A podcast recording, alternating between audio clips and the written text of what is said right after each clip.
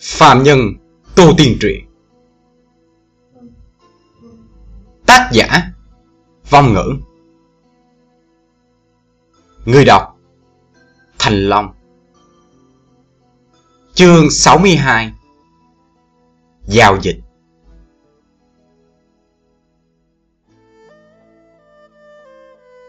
Một vật hình dạng kỳ lạ, Vừa quen thuộc, Lại vừa xa lạ. Bị Hàng Lập lôi ra. Án tới sự khả nghi của hắn mà được phân bố thành từng nhóm. Hắn dần dần có chút kinh thán. Tà vật trên người mặt đại phù quả không ít. Trong đó có rất nhiều vật có thể dễ dàng lấy đi mạng người. Một bộ kiến huyết phong hầu tụ tiễn. Một túi độc xa tẩm qua nọc rắn độc. Hơn 10 thanh hồi toàn phiêu vô cùng sắc bén. Theo đà tăng của số lượng vật phẩm, Nhịp hô hấp của Hàng Lập cũng tăng theo. Hắn càng cẩn thận dò tìm, Càng cảm thấy kinh hãi. Lúc này hắn mới hiểu rõ, Lúc đầu của mặt đại phu động thủ, Hắn đã vô cùng may mắn. Nếu như không phải mặt đại phu muốn bắt sống hắn, Thì e rằng cái mạng hắn đã ô hô ai tai rồi.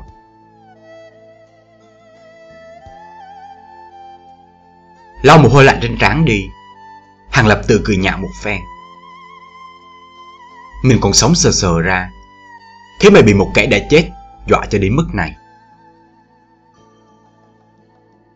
Sau khi lôi hết ra, Hàng Lập bắt đầu nghiên cứu.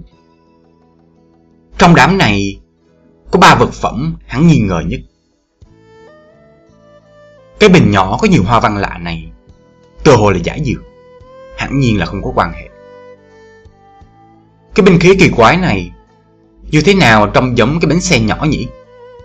Tuy không biết cách sử dụng thế nào, Nhưng đại khái có lẽ không quan hệ đến tên cự hán kia. Ném qua một bên trước vậy. Về phần túi hương này, Hàng Lập vừa phân loại vật phẩm, Vừa lầm bầm một mình. Có vẻ rất hăng hái. Giờ phút này trên tay hắn đang cầm một túi hương tẩm hương hoa bạch quyên. Trên lý thuyết, một cái túi hương như vậy thì chẳng có gì đáng ngờ. Có điều Hàng Lập lại cho rằng nếu đặt túi hương này trên một người bình thường thì đúng là không sao.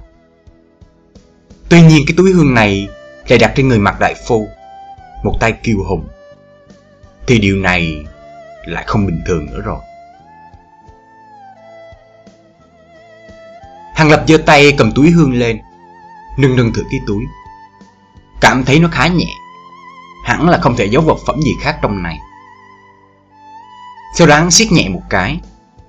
Ngón tay hắn cảm giác trong cái túi có gì khác lạ. Chắc hẳn trong này có ẩn chứa cái gì đây. Hàng Lập chấn chỉnh tinh thần. Hắn mở túi hương ra.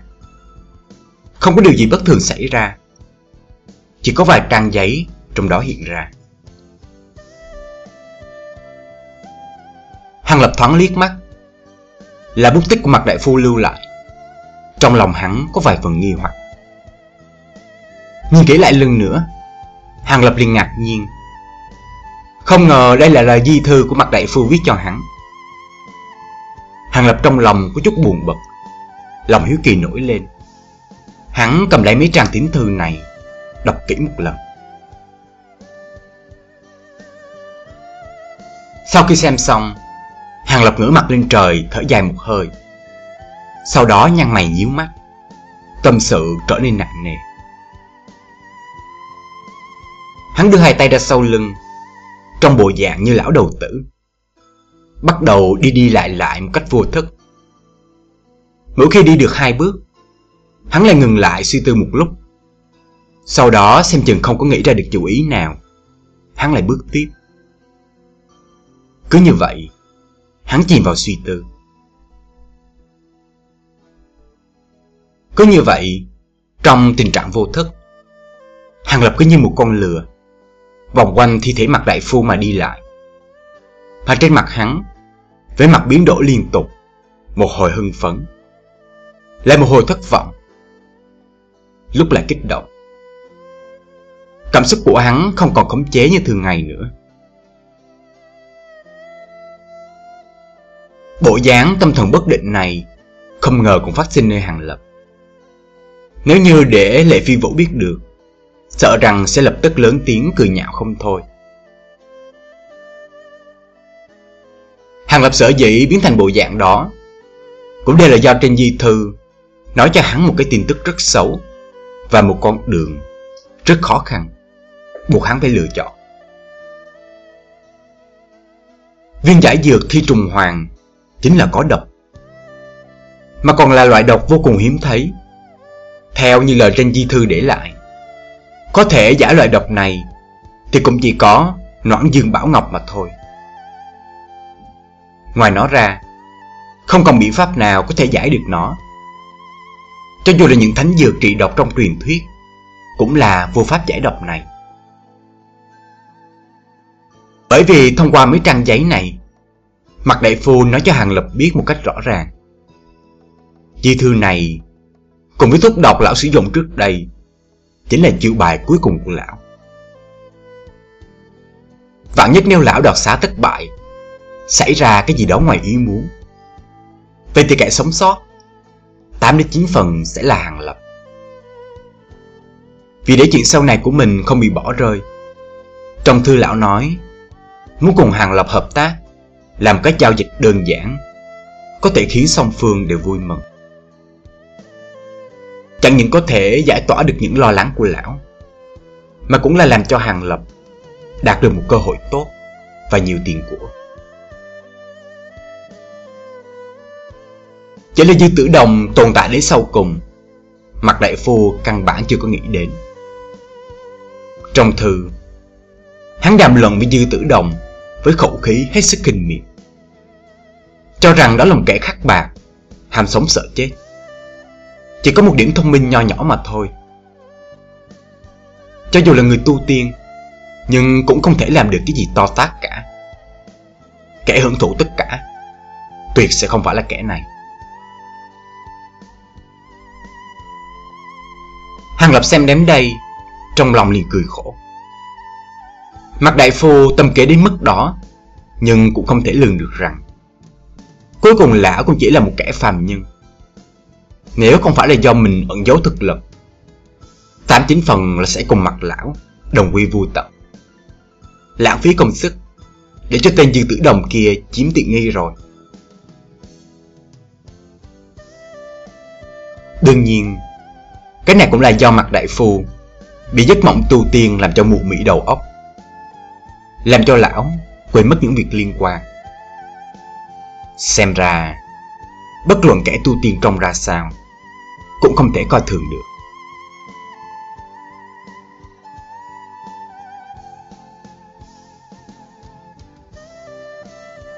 Trong phong thư, Mặt Đại Phu đề xuất giao dịch rất đơn giản. Lão muốn Hàng Lập trong vòng 1 đến 2 năm phải đi đến nhà hắn một chuyến. Thứ nhất, độc tố trong người hắn trong vòng 2 năm sẽ phát tác. Thứ hai, trong nhà lão còn có thê thiếp, con cái và một cơ nghiệp không nhỏ. Tuy rằng mặt đại phu trước khi rời đi đã có bố trí tung hoảng mù, nhưng nếu đi một thời gian dài mà không về, chỉ sợ những kẻ dưới tay lão kiêu ngạo khó thuần. Hoặc là cừu gia nổi lên sự nghi ngờ, sẽ ra tay bất lợi cho thân nhân lão. Bởi vậy, Hàng Lập phải tới trước khi có chuyện xấu xảy ra đem các nàng an bài thỏa trí. Tốt nhất là đưa họ rời xa giang hồ, sống cuộc sống bình thường, mà cũng không cần lo lắng đến những vấn đề mưu sinh khác.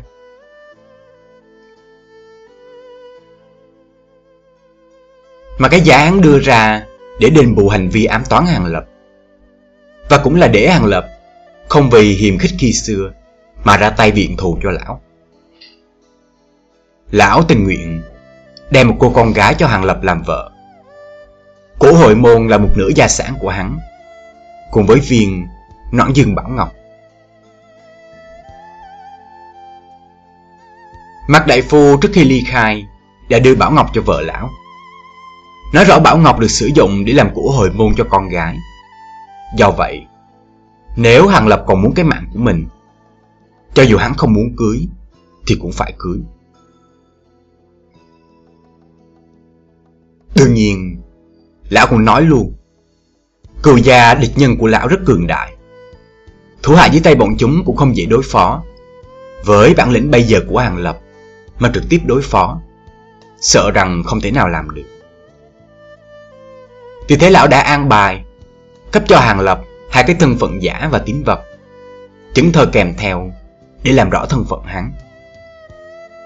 Để cho Hàng Lập tự lựa chọn Một trong hai thân phận đó Đồng thời, Trong thư lão cũng chỉ cho Hàng Lập biết Những người thân cận của lão Mà Hàng Lập có thể tin dùng. Những kẻ thù Mà Hàng Lập cần phải tránh.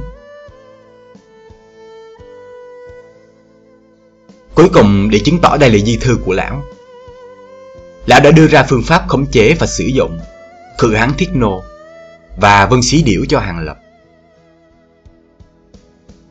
Để cho Hàng Lập có chút mặt danh kỳ diệu là Mặt lão mơ hồ. Chỉ ra thiết nô đúng là một tên thi nhân, không có hồn phách. Chỉ là một cái thi thể có thể cử động được mà thôi. Hồn của cả thiết nô này Thật sự đã sớm đầu thai chuyển thế. Cái này làm cho Hàng Lập có chút ảo não. Chuyện này Hắn không có nghĩ tới.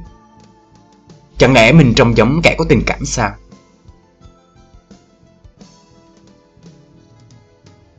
Bất quả Chưa nói đến trong mình mang kỳ độc. Có cơ hội trở nên giàu có. Bảo rằng hắn không động tâm, Thì chỉ là nói dối. Hắn vốn luôn mẫn cảm với tiền bạc. Thật sự là đối với giao dịch mặt đại phu đề ra, Hắn rất hứng thú.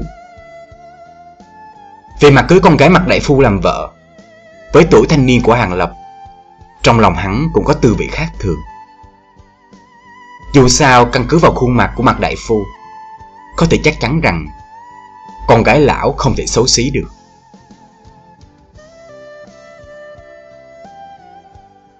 Nhưng những hiểm nguy phải đối mặt trong đó cũng không hề ít. Nếu như không cẩn thận, Ngay cả mạng nhỏ của mình cũng không giữ được. Có thể làm kẻ địch của mặt đại phu, Hẳn không thể là kẻ dễ đối phó. Mặt đại phu đem hậu sự an bài một cách chu toàn.